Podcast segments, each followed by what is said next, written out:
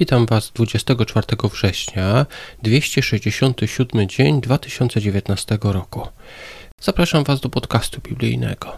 Dziś będzie mowa o tym, co działo się z mieczem Goliata, po tym jak on zginął, co było dalej z tym mieczem, oraz o tym, jak rozumieć słowa, że anioł pański broni bogobojnych.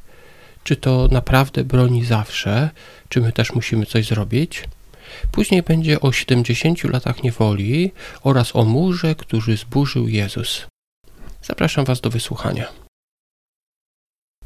Pierwsza Samuela, 21 rozdział. Jak pewnie pamiętamy, Dawid uciekł, pomogła mu jego żona i teraz dostał się do arcykapłana. Dawid go okłamuje i mówi mu, że jest na misji, prosi go o jedzenie i jakąś broń. Odpowiedź kapłana mamy w dziewiątym wersecie. 1 Samuela, 21 rozdział, werset 9. Kapłan odrzekł: Jest tu miecz Goliata, Filistyna, którego zabiłeś w dolinie Ela. Leży za efodem, zawinięty w tkaninę. Jeżeli chciałbyś go wziąć, to bierz, bo innego tu nie ma. Dawid powiedział: Nie ma drugiego takiego jak ten, daj mi go.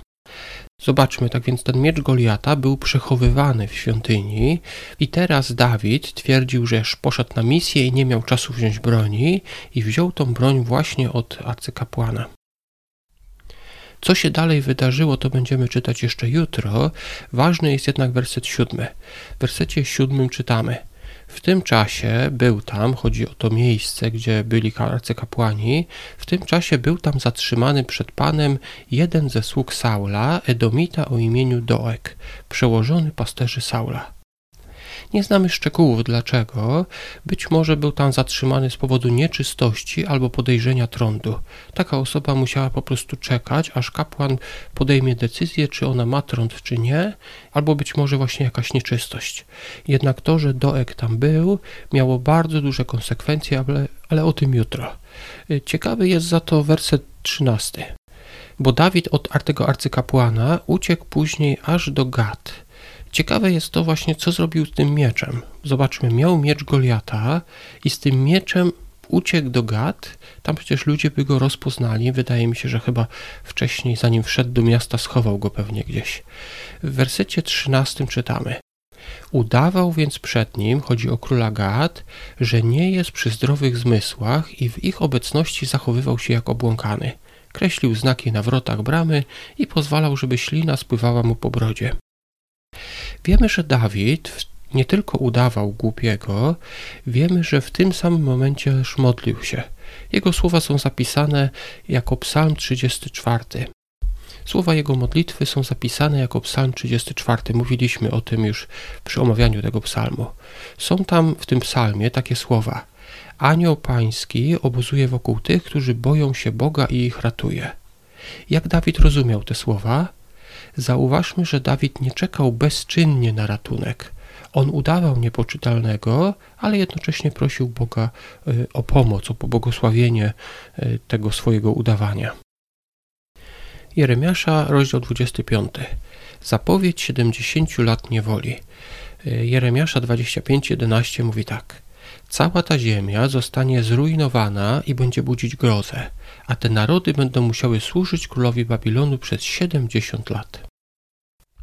Po tej 70-letniej karze dla Izraelitów, Bóg ukaże także Babilon oraz wszystkie okoliczne narody, które mu pomagały. Efezjan, rozdział 2. Paweł cieszy się z połączenia w Chrystusie Żydów i Pogan. W wersecie 14 czytamy: On bowiem jest naszym pokojem. On, który obie części ludzi uczynił jednością, bo zburzył rozdzielający je mur, wrogość w swoim ciele. Paweł nawiązuje tutaj chyba do muru, który oddzielał w świątyni w Jerozolimie dziedziniec pogan od reszty świątyni. Żydzi i poganie wchodzili razem do świątyni, ale potem każdy szedł do innego miejsca.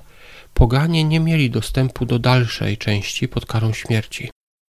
I teraz Jezus niejako burzy ten mur i jest jedność.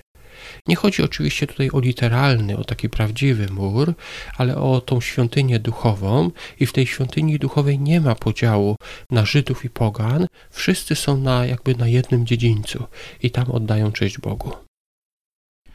Przysłów 28 rozdział, wersety 22 do 24. Mnie szczególnie zaciekawił werset 22, gdzie czytamy: Zazdrosny pragnie bogactwa, ale nie wie, że czeka go ubóstwo. Zazdrosny albo chciwy pragnie bogactwa i to popycha go do złych rzeczy, czyli osiąga to bogactwo czasami takimi złymi metodami. Ostatecznie więc właśnie z tego powodu, że osiągnął to bogactwo takimi złymi metodami, to doprowadzi go do ubóstwa. Na dzisiaj to wszystko. Najważniejsza jest chyba ta myśl z Samuela 21:13. Ten fragment mówi o tym, jak Dawid ślinił się i robił kółka na drzwiach. Wiemy jednak, że prosił wtedy Boga o pomoc. Podobnie my możemy prosić Boga o pomoc, ale sami musimy robić coś w naszej sprawie. Nie powinniśmy czekać bezczynnie. Dziękuję za wysłuchanie i zapraszam do jutrzejszego odcinka.